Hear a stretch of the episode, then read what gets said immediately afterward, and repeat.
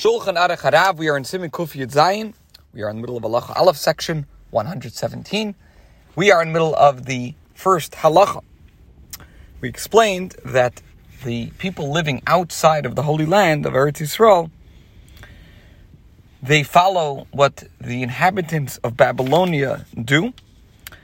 Um, and as we mentioned, they begin asking for rain uh, on the eve of the 60th day after the fall equinox, which we discussed what that is yesterday.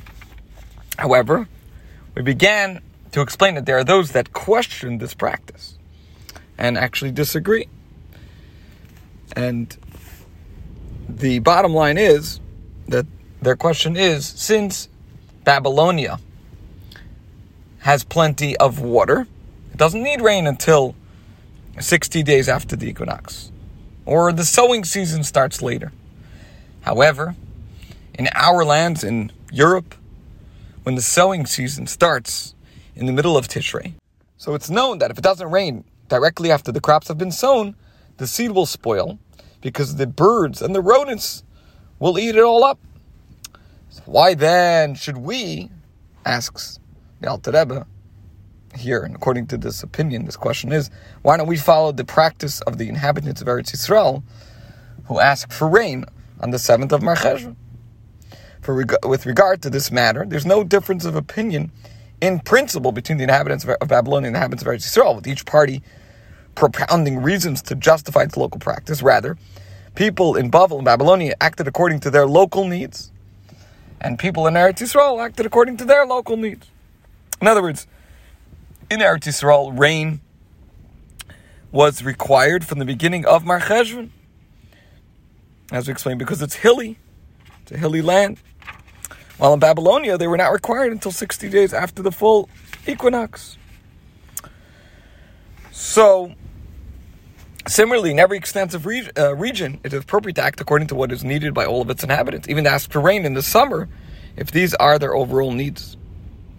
Nevertheless, according to this thinking, the inhabitants of isolated places that need rain in the summer, but are not considered as distinct regions, are considered as yechidim, as individuals. Hence, they should ask for rain in the blessing that concludes Shemea Tefillah. What we're saying here is that they should insert their request before the concluding phrase of Ki'ata Shemea Tefillas Kol Peh. Because at this point, one is allowed to make a, pet, a petition for any individual needs, as will be explained in section 119. By contrast, in the blessing of Birkas Hashanim for material prosperity, by contrast, those individuals are not licensed to deviate from the established wording